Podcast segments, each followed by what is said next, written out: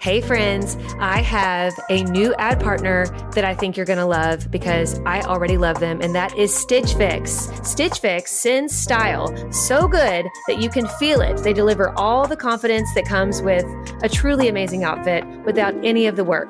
With Stitch Fix, you get a stylist who understands your style, your size, and your budget, and they do all the shopping for you. It's the easiest way to transform your wardrobe. I feel like they just get me. They Like, do get they- you. They just knew what would look right on me. And I hate taking stuff out. Yes. So it's like Christmas when you open that box and you're like, how did you know? Exactly. It is Christmas, and I cannot wait till my next one. So go ahead, take the leap, do Stitch Fix, get your own personal stylist, and feel as bougie as we do these days using Stitch Fix, but not for a crazy price because they get your budget. Get started today at stitchfix.com slash naked. That's stitchfix.com slash N-A-K-E-D. stitchfix.com slash naked.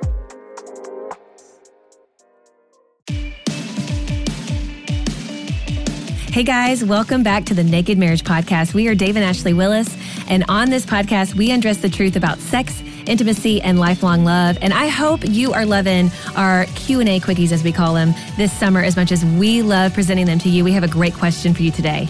That's right. This question was asked at one of our XO conferences. You can learn more about those live events at xomarriage.com. We just have so much fun at these events, and we'd love to see you at one of the future ones. So this is a hot button question, Yes, and I'm glad that it was asked, and we're going to have a lot of time discussing it today in great detail. The question is, is it appropriate to have close friends of the opposite sex when you're married? Hmm. We're going to dive into it. Let's go. Is it appropriate to have close friends of the opposite sex when you're married? Man, It's a loaded question. that's a, that's a, that's a good we one. We get this a lot. And Yeah. it's one we like to talk about because it is something that I think eh, you wouldn't think this would be controversial, but it kind of is. And every time we've shared anything on Facebook about this or talked about it at conferences, we get people on both sides of it. But I think that honestly, when you have close friends of the opposite sex, it can really be easy to cross some boundaries that need to be in place to protect your marriage. Because what we can find because I, think people fall into this innocently. I don't think anybody sets out to end up having an affair with a friend you know at work or a neighbor or things like that. But i think what happens is we start sharing our hearts with this this friend. And before you know it we're sharing more with this friend than we are with our spouse. And we're becoming more emotionally naked with this friend than we are with our spouse and then you sometimes even find like a codependency forming and it just it just can lead to some really unhealthy decisions and behaviors and you know ultimately can end up in an affair. And so we just really we, we truly believe that your best friend should be your spouse. Like the best marriages have a husband and wife who are also best friends.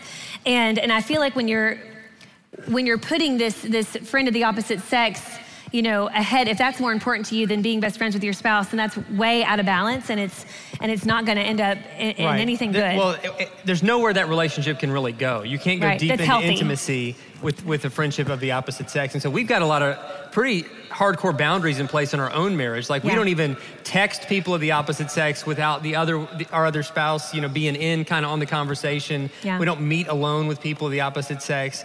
And some people look at it like, oh, that's that's like archaic and that's not practical. Right. But I think you got to be willing to look weird in a world where messed up marriages seem normal. yep it's the truth i mean So Yeah. if, if you want your marriage to look like everybody else's that don't have any boundaries, then play by the world's rules. But I think sometimes we've got to be willing to, to stand out. And, and this is one of those areas that I think is, is kind of worth making a stand and maybe being countercultural enough to say, look, it's, it's, it's out of respect for my spouse. We have certain boundaries in place to really safeguard our marriage, and this is some of them. And it's not only out of respect for your spouse, which that, that is the number one reason, but it's also out of respect for that person and if they're married, their spouse.